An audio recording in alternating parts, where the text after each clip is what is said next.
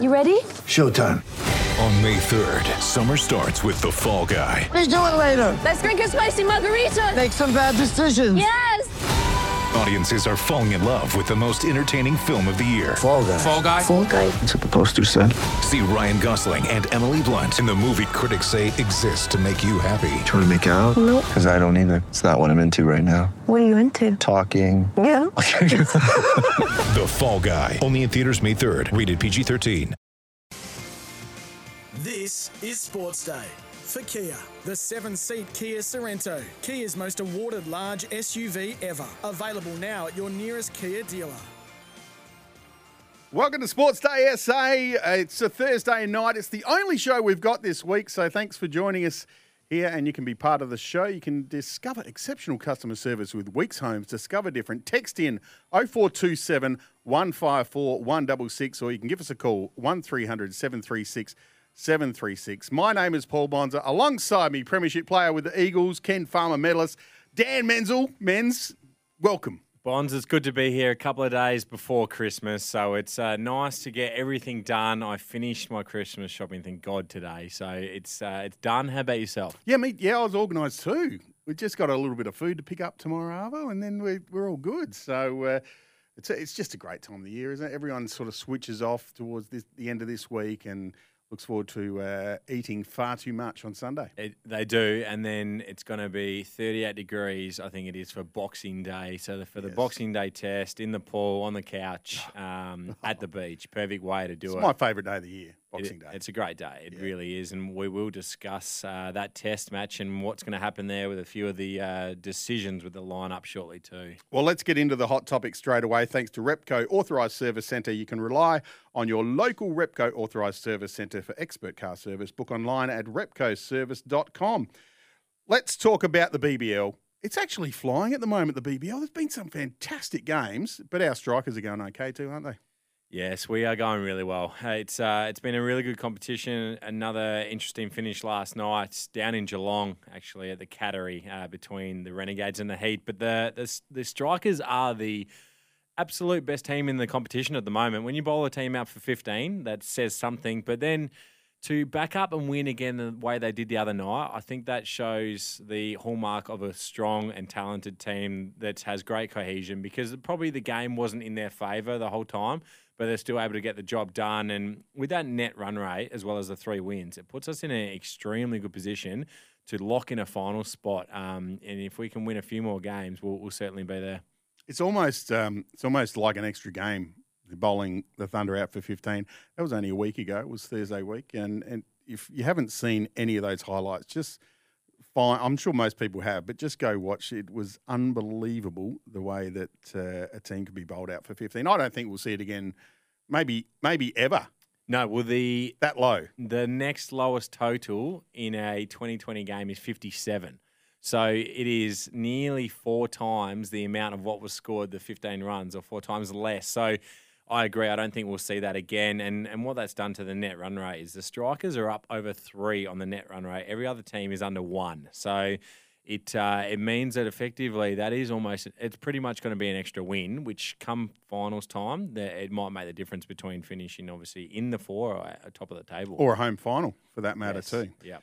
Two couple of standout players I want to talk about, Menz, and ask you about is Matt Short. He's had a fantastic first 3 games, scores of 84 and 65, plus that catch at first slip, which might be catch of the tournament as well. Yeah, absolutely. And not just his batting and his fielding, but his bowling as well. Correct. He does it all. He's turning into a really handy all-rounder. He usually bowls the first over for the strikers.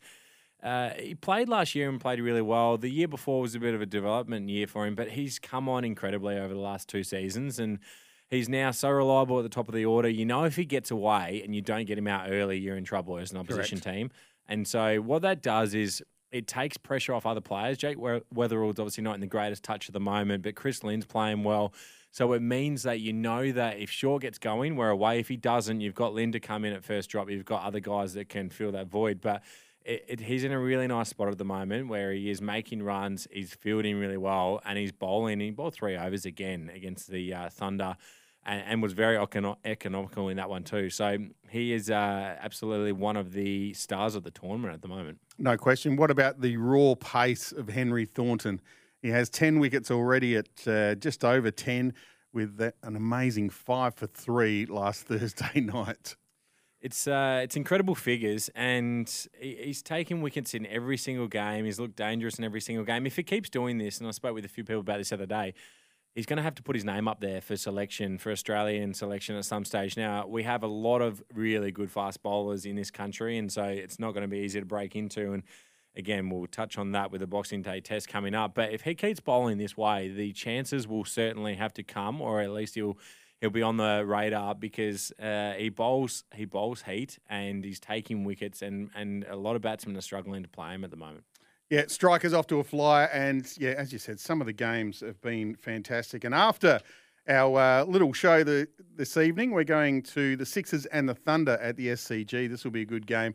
Jimmy Smith and Dougie Bollinger calling that one for you on SENSA, so stay right here, and you'll hear all that. Did you catch the Melbourne Renegades win last night? I did. I watched it all. Dre Russ coming out, and he was the difference in the game. Finch could not lay bat on anything. I did hear Brett Lee say after the game, well played Aaron Finch for his innings to get him over the line, and I was like, mate, he couldn't actually get any in the middle. And he just stayed there, and because the chase was only 138, got the job done. But there's probably not going to be many sides that have a team in a tournament 4 for 12, and a player like Michael Nisa has bowled a hat-trick and you still lose the game. Yeah. It was a really good game of cricket, and there's been some fantastic games of cricket. All right, let's get on to the Boxing Day test. I've got just a simple question for you, men's. Should the bowling lineup be Cummins, Boland, Stark, Lyon, or does Hazlewood come into that lineup? And Boland surely can't miss out, can he? No, he can't, and he shouldn't. He is the easy choice to miss out, to be honest, if you're a selector, and that's what they've done in the past. But for mine, I'm bringing Hazlewood in and I'm taking Stark out. I know that's a tough call, but I think Boland is giving you so much at the moment. Cummins, obviously, the captain of the team, and Hazlewood is so reliable. It is really difficult. There's no reason why, and we've done this in the past at times, you can't have that rotation policy. And you say to Mitchell, well, look, we're going to play Josh in this test. We're going to play Scott Boland as well, with the idea of bringing you back in for Sydney. And whether that means someone else goes out, then that's the potential. And wait and see what happens. I mean, we saw it with Boland last time. Came in, bowled really well, and as a result, Jai Richardson, I believe, was the one who missed out on coming back in. So I would play Boland, I would play Cummins, and I would play Hazlewood. What do you think? Possession 9/10 of the law. I'm keeping the current bowling lineup and I'm playing Hazlewood and Sydney and resting one of them over there. That's my... All right, another question about the test. If David Warner fails in Melbourne in both innings, does he announce his retirement from test cricket? I think he should, and the answer is yes. The reason being is he is struggling at the moment with form, which everyone knows. But in the past, he has tended to be extremely good in Australia and struggled overseas. Now, if he is struggling in Australia, I can only guess at how much of a trouble and difficult time he will have when he has to go to India, when he has to go to England. So if he can't make runs here, I don't see him making runs over there.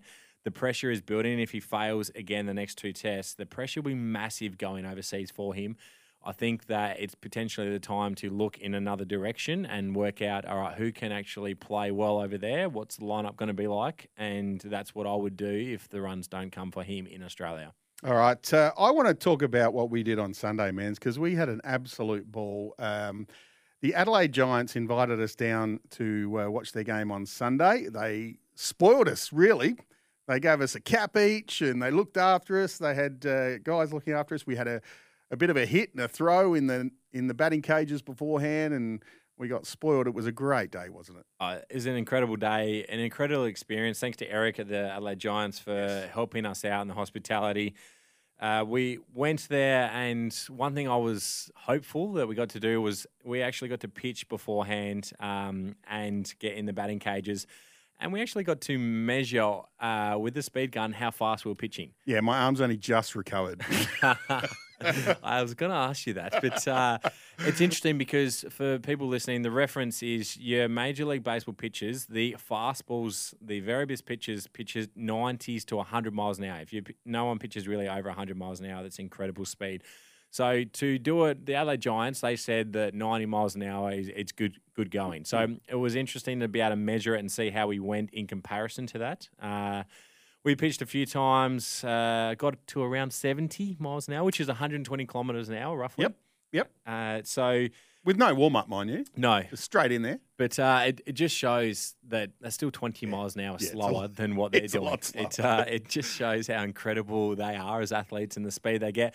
And then, in turn, being able to have a bat in the batting cages, that was a pretty cool experience. Yeah, I enjoyed that too, just swinging the bat and connecting on a couple. And you go, oh, yeah, that came out the middle. That was good. You do. And so I did get the opportunity and said to him, I'd love to face a couple that would be at the same speed a pitcher would pitch. And so we got we then got it. It wasn't the pitcher, but we were able to put it.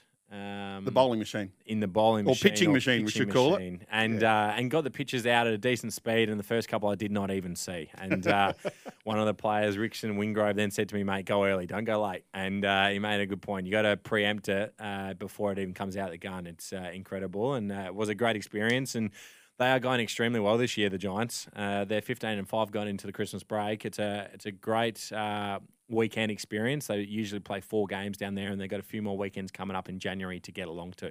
After the break, we've got Toddy Gray coming up from Greyhounds SA, and also we've got a wicketkeeper who is now the coach of Glenelg Footy Club. Darren Reeves was announced as the coach of Glenelg, and we'll speak to him after the break. Really looking forward to that. Reeves played at my club, Woodville. So he's an excellent man, and he's developing his coaching, and he's going to be a very good coach, I think.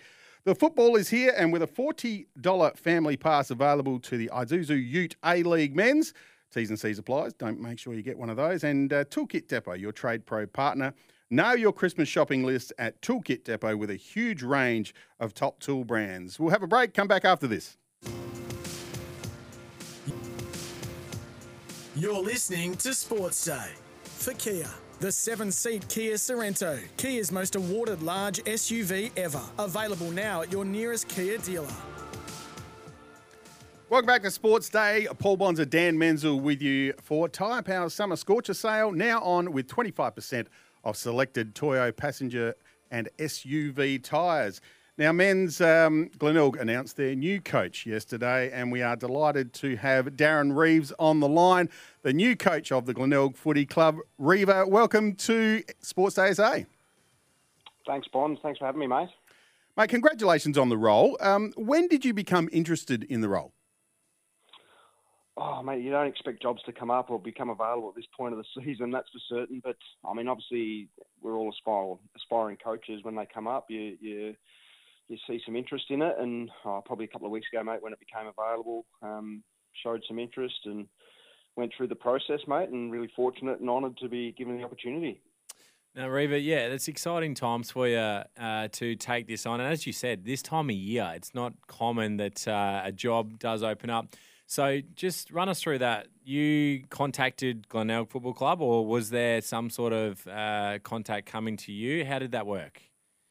Oh, mate, I put an application in, but I'm led to believe there might have been a phone call made to North just to seek some information. But, I mean, I would understand they probably had spoken to a number of different options, mate, to be honest. So it's obviously very late in the piece, so I'm sure they would have done their due diligence and had a good look around. But I put an application in, and fortunate to be able to be then given the opportunity to go through the process, and it's come out my way in the end. So, yeah, no, really excited and looking forward to the challenge. Yeah, and so I guess the Glenelg fans out there will be interested to know your background, and you've been at North Adelaide in a senior league assistant coaching role the last 3 years, and then NT Thunder a couple of seasons before that. Just run us through that experience for you. Yeah, I mean, it was an outstanding experience for me, and a challenging environment just because of the way the program was run, but it just allowed me to test my philosophies and what I felt was really important from a coaching standpoint. So that was a great learning experience. And then obviously the North Adelaide opportunity came up after that. So the last 3 years there, and unfortunately a couple of losing grand finals in both grades, but just the experience and the opportunity to work under Surge and then really develop my own coaching sort of in and behind that has been invaluable for me. Yeah, and so I just want to touch on NT Thunder for a second. And you coached up there for a couple of seasons, and so you'd play against other teams that would be reserves teams for the AFL, so your Brisbane Lions, your Sydney Swans. I actually was at the Swans at the time, and I remember coming up to Darwin and playing against the NT Thunder in some very humid and wet conditions.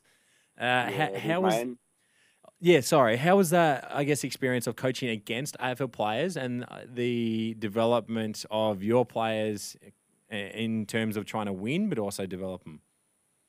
Yeah, it was a real balancing act, because the way the program was run was that it was designed to allow Territorians to stay at home and still play at that level. So we had a squad of 40.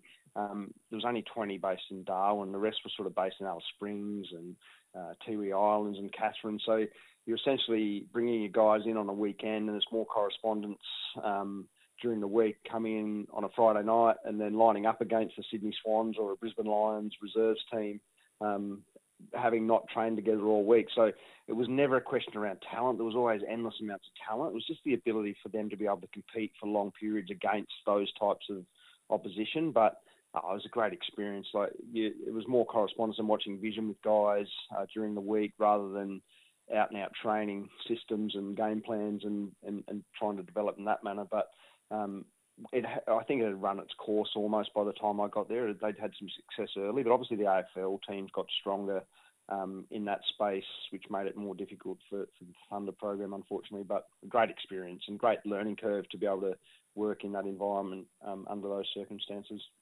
No doubt. And so just before we get on to Glenelg, you started your coaching journey at Salisbury Football Club back in 2010, and then Naropa, and then Central Districts. Back in 2010 when you started that, did you envisage yourself being in the position you are now? Definitely not, mate. I was sort of fell into coaching by chance a little bit, but once I started doing it, I realised my passion for it. So I always wanted to coach at the highest level I possibly could once I started.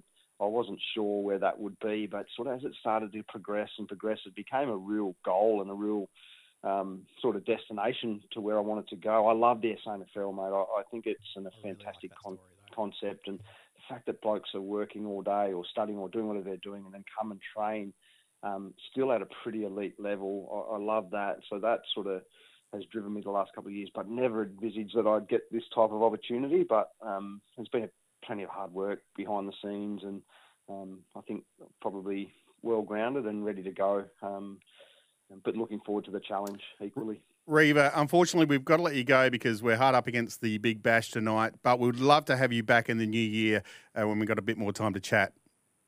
Absolutely, mate. Look forward to it. Have a great Christmas. Thanks, Reeva. It's Darren Reeves, the Glenelg coach, just announced last night, so he's fantastic. Now we've got to go quick, because Toddy Gray's on the line. He's from Greyhound Racing, and you can follow the tips at the Dogs SA on Twitter or Greyhound Racing SA on Facebook. Toddy Gray, what are your best bet? All right, lads, let's fly through these and save yourself some time. Two for you tonight, legends. Best bet, race 5, number 2, Man of Substance, around about the $3.20, $3.50 mark. Look, I reckon this is an absolute match race in the top two because of the wide runner in 3. If he leads the one dog, he'll beat the one dog, he'll beat this field, he'll win the race. If he lobs second to the one dog, which is your favourite, he should have every chance. If he lobs right behind it, right up its clacker, to run it down in the home straight, I reckon you're going to get a very genuine run from him. The trainer's got him going sensational. He's my best bet of the night. Race 5, number 2, Man of Substance. Great. And what about your get-out stakes for us, Toddy? All righty. Now, listen, honestly, when I say this is worth a small bet, then I mean small. Whatever you just got in your head, halve it and take 3 away. We're only going to have a very small bet on this one. Race 10, number 4, Velocity Teller. Listen, she's 40-1. She shouldn't be 40-1 for mine. She's a very hard dog to catch. She's very temperamental. One night she'll come out and she'll decide to go with the big boys, ride the bumps with the best of them, and give it her all. Other nights she'll come out, and if a dog breathes on her, she goes, I don't want a bar of this. She's very hot and cold. It's all in her brain, but I'm telling you, she's too good a dog to be 40-1 in a field like this. It's Sydney or the bush. It's feast or famine. It's the Olympics or literally nothing. But at 40-1, race 10, number 4, Velocity Teller, not the silliest wager to have tonight. Sorry, Toddy, you're an absolute superstar. We love you. We'll have a great Christmas and New Year's. We'll speak to you next year. Same to everyone. Thanks for having me, everyone. Legends. See you, mate. Todd Gray there from Greyhound Racing SA with his tips, and also thanks to the 7-seat Kia Sorento, a large SUV, and you can stream every NFL game this season live on NFL Game Pass. Visit nflgamepass.com. Mate, we've got about 30 seconds left. We're going to the cricket. Sixers taking on the Thunder. Merry Christmas to everyone and a Happy New Year. Thanks to our very hardworking producer, Sam, who's with us every night and puts this show together. And, mate, it's been good fun, and you have a great new year, and we'll see you next year. Yes, we'll see you all next year. And big news, we're going to be on cruise as well next year. So we're spreading our wings. Have a great Christmas, everyone. Bye now. You're listening to Sports Day for Kia. The 7-seat Kia Sorento, Kia's most awarded large SUV ever. Available now at your nearest Kia dealer.